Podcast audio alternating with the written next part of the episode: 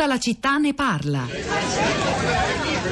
La gente vuole andare su internet e curiosare sugli amici, allora facciamo un sito che dia a tutti quello che vogliono, foto, profili, qualunque cosa possano cliccare, guardare. Magari cerchi una che hai conosciuto a una festa. E non parlo di un sito per cuori solitari, io parlo di prendere l'intera esperienza sociale del college e metterla in rete.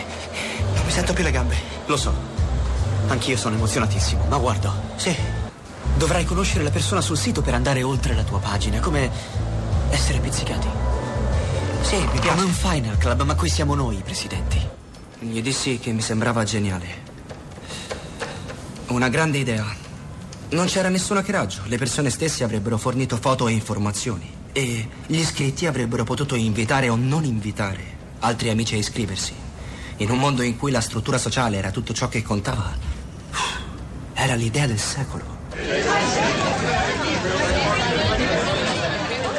E senza dubbio è una delle idee del secolo. Avete ascoltato un brano, l'avrete riconosciuto da The Social Network, un film celebre del 2010 di David Fincher sulla storia della nascita di Facebook, sul fenomeno popolare che ha creato. Eh, il film parla dei, dei- dei primi anni de- della nascita mh, di Facebook eh, fino alla causa per 600 milioni di dollari indetta contro il suo fondatore Mark Zuckerberg, padrone di gran parte delle nostre vite, delle nostre memorie. Il film era sceneggiato dal grandissimo sceneggiatore Aaron Sorkin, era una storia tratta da un libro. Mettiamo questi contributi, Florinda, sul nostro blog e, e per la sceneggiatura e non solo The Social Network ha vinto un Oscar. Florinda, ti ho chiamato Florinda Piazza, Piazza, con un quanto- fantastico lapsus poco fa. Florinda Fiamma, network. buongiorno. Buongiorno, buongiorno Rosa, buongiorno alle ascoltatrici e agli ascoltatori. Ma lo sai che eh, esiste un libro molto bello, romanzo molto bello di Jennifer Egan che fu pre- in premio Pulitzer, si intitola Guardami,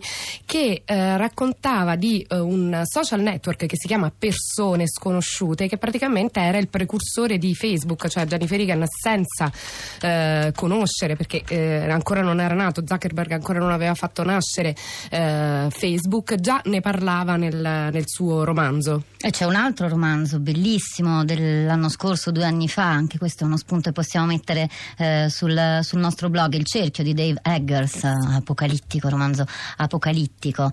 Che si dice sui nostri social? Sui nostri social c'è preoccupazione, scetticismo, alcuni nostri ascoltatori hanno innescato davvero un bel dibattito attorno al tema. Eh, vi leggo alcuni di questi commenti. Per esempio Stefano scrive sono preoccupato perché la pubblica amministrazione non è in grado di gestire un cambiamento del genere se non a prezzo di rendere ancora più complessa ogni tipo di operazione. Lavoro con i comuni e ho visto direttamente che dall'introduzione degli acquisti online sono aumentati spre- sprechi e atavica lentezza del pubblico.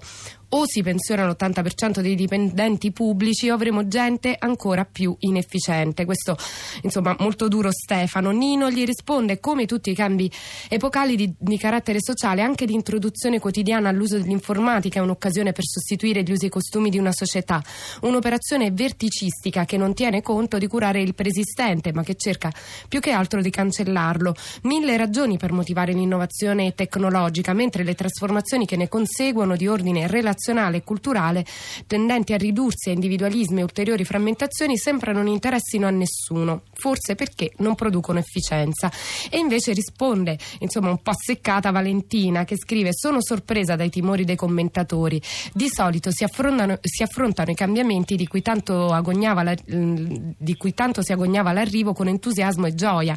Invece è impressionante, anche un po' imbarazzante, sentire e leggere questi commenti che sono ostili a tutto, sempre, perché denunciano uno scontatto esistenziale. Ma da quando, dopo essersi lamentati per vent'anni, ci si lamenta che eravamo rimasti indietro su tutto, che le aziende ci, schiva- ci schifavano, che eh, eh, eravamo indietro su tutto, appena si tenta di emanciparsi, scrive Valentina, e di tornare all'avanguardia, cosa succede?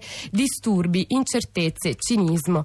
Io lavoro in un'azienda informatica e non credo che a oggi esista una strada alternativa a quella di informatizzare la burocrazia e sarebbe una rivoluzione come lo fu l'invenzione della stampa. Siamo sopravvissuti abbiamo migliorato aspetti che comunque esistevano. Perché tanta paura? Solo per scetticismo? Beh, guarda Florinda, perché tanta paura? Per esempio una risposta forse la troviamo negli sms, vediamo. Uh, questo non è firmato, ma scrive Digital Divide che ridere, le persone non sono incentivate perché il problema è nella testa del sistema. Chiacchiere distintivo, abbiamo un'infrastruttura da Africa nera, personale pubblico totalmente impreparato e ignorante. Sono tre mesi che sto aspettando una mail di risposta per l'iscrizione ai servizi sanitari della regione per poter cambiare il medico comodamente da casa. E poi c'è Luciana che scrive a scuola quest'anno tutto digitale, registro, programmazioni, agenda di modulo, tutto ok. Poi però alla fine dell'anno abbiamo dovuto fare anche copia cartacea di tutto. E ancora, la domanda di Maria, buongiorno, ma un 70-75enne con 600 euro di pensione, che già fatica a campare, come fa ad acquistare e pagare ciò che serve per avere internet? Che il governo pensi a dare lavoro, altre che bande larghe digitali. Sentiamo chi è con noi questa mattina, il primo in ordine di apparizione mi sembra Antonio. Buongiorno. Buongiorno. Antonio. Sì. Prego, a lei. Beh, io ho scritto un messaggio, un sms che avete letto riguardo all'Agenzia delle Entrate e la questura che è un po' la mia esperienza. Sì. E quello che vedo è che insomma io uso il computer tutti i giorni, quindi non ho problemi di accesso a internet, che è un altro problema, no? E, però ho difficoltà a capire come funzionano queste piattaforme, quindi a volte forse andrebbero un po' semplificate, ci sono delle cose ridondanti, è difficile tornare indietro nella pagina precedente, casca tutto, devi riniziare da zero, ovviamente con l'uso uno si abitua, però se mi devo mettere nei panni di chi non... Uh, non è molto abituato e, e, si approccia la prima volta come un anziano, è molto difficile. Questo, semplicemente questo volevo dire. È quello che, che ci dice Antonio qualcosa che torna che torna, che torna anche sulla piazza del, de, di Facebook della città. C'è Vinni che scrive: c'è comunque una buona parte della popolazione che vive un'esclusione, un isolamento dalla realtà. Scrive Vinni: eh, um, isolamento dalla realtà della rete. Sono le generazioni dei nostri genitori. Penso a mio padre che ha lavorato in banca per 40 anni, è andato in pensione un attimo prima dell'introduzione dei computer ed è rimasto fuori. E tuttora è fuori da tutto ciò che ha portato questo grande com- cambiamento. E da buon sardo non sente ragioni. Non ha mai voluto nemmeno un cellulare. In questa fase base per tutte queste persone che hanno vissuto e perso la rivoluzione digitale devono essere disponibili tutti i servizi tradizionali per l'inclusione. Ecco. Sentiamo anche Maurizio, buongiorno. Sì, Maurizio sono io, immagino. Maurizio Buongiorno. lei e la sua voce è quella di Maurizio Maggiani, uno scrittore molto molto noto a Radio 3. Buongiorno Maggiani. Eh, grazie, sì. Dunque io ho scritto un sms per questa ragione. Io vivo in campagna metà degli italiani vive in distretti non metropolitani.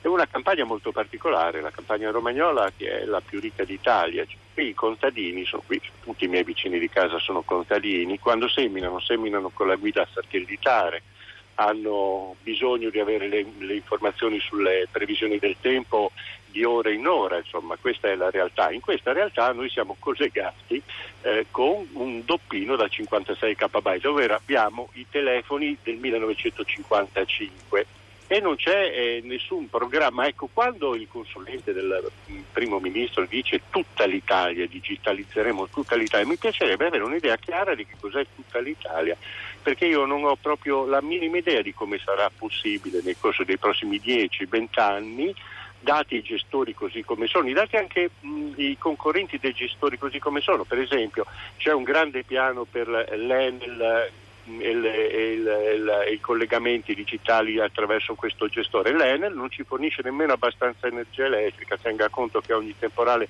salta la linea. Ora io non voglio farne una questione mia, ma eh, in realtà metà del paese è è, vive in montagna, vive in campagna, vive sulle marine delle, nostre coste e non ha nessuna possibilità di accedere a dei servizi, eh, ma non dico efficienti, dico decenti. Ecco, ehm, mi piacerebbe proprio capire come sia possibile e dov'è un piano per metà del paese. C'è un piano per metà del paese, perché tutta Italia va bene, Bologna, Roma, Milano, è tanta Italia, eh, ma i miei vicini, i miei vicini oggi andranno da qualche parte con i loro smartphone a trovare un po' di linea per capire se, come sembra, alle 15 pioverà e quindi dovranno rinunciare per esempio a smaltire le foglie delle vigne, è importantissimo perché siamo nel pieno della calura e bisognerà la vendemmia organizzarla già adesso. Eh, ma Gianni, qualcosa che abbiamo cercato di, di toccare con, con, Paolo Barberis e soprattutto con Alessandro Dell'Inoci eh, dell'Anci, e lei fa bene a sottolinearlo anche perché è qualcosa che eh, è molto sentito da, da, molti gli sms che ci arrivano. Eh, grazie Maurizio Maggiani, la saluto eh, con una sorpresa. Eh, Piero Pugliese, il nostro regista, poco fa ricordava una sua antica conversazione con Marino Sinibaldi, un salone libro di non so so quante ere geologiche fa, sulla carta igienica. Abbiamo trovato questo articolo, la carta igienica seppellirà il mondo, sul secolo XIX del 24 ottobre 2004, lo pubblichiamo sul nostro blog a proposito di carta. Florinda. E ancora voce alla pubblica amministrazione, c'è Liliana, una nostra ascoltatrice affezionata che ci scrive sono andata in pensione dalla pubblica amministrazione nel 2001, dopo 40 anni di servizio. Da dieci anni si chiedeva e si annunciava la digitalizzazione e l'informatizzazione di tutto l'immenso, l'immenso scartoffiamento ridicolo che sommerge gli uffici. I dirigenti non sono preparati e fanno orecchie da mercanti. L'IBM ha informatizzato l'Italia nei lontanissimi anni 50 e 60 ai 60. Mi sto ammazzando dalle risate, questo è un altro annuncio. E invece ci siamo spostati su Twitter dove ci sono tantissimi profili rosa proprio eh, di nativi digitali, quindi eh, in cui eh, pubblicizzano molte, molte, cose, per esempio eh, c'è una frase di Groucho Marx dove scrivono il libro è il migliore amico dell'uomo all'infuori dal cane, dentro il cane c'è troppo buio per leggere. E invece Franco ehm, ancora ci twitta, non ci credo, da almeno 15 anni, un mese sì e un mese no, si annuncia l'avvento dell'era digitale. Ditelo quando già c'è. Non so se in 30 secondi riusciamo a sentire Alessandra. Allora, io ho semplicemente detto che eh, avendo un'esperienza di pubblica amministrazione a contatto con un pubblico, chiamiamo un'utenza, diciamo così, debole, persone con malattie, persone anziane, eh, da una parte e dall'altra avendo a disposizione degli apparecchi, delle macchine assolutamente inadeguate, con piattaforme complicatissime a cui ci buttavano, ci buttavano lì e nessuno ci istruiva, quindi dovevamo arrangiarci noi a capire, ma si bloccavano. Io mi ricordo la frase tipica, mi scusi, si è bloccato il computer, no? che era un classico. Allora, io sono d'accordo, digitalizziamo tutto, ma pragmaticamente cambiamo le macchine, insegniamo a quei pochi operatori non, che non sono nati digitali come si usa. Eh Alessandra, la devo fermare, ma guardi c'è l'SMS, dice sono un infermiere, tutto informatizzato, perfino la somministrazione e terapia, poi però ci sono i blocchi continui dei sistemi operativi è un'enorme perdita di tempo. Noi non abbiamo più tempo per salutare, vi diamo appuntamento domani mattina alle 10 ancora con tutta la città ne parla, lasciamo la linea ad Anna Mazzone per Radio Tremondo e poi di nuovo alle 11 16.30 Radio Trescenza con Elisabetta Tola e la prima puntata di Si può fare la rete in 10 parole.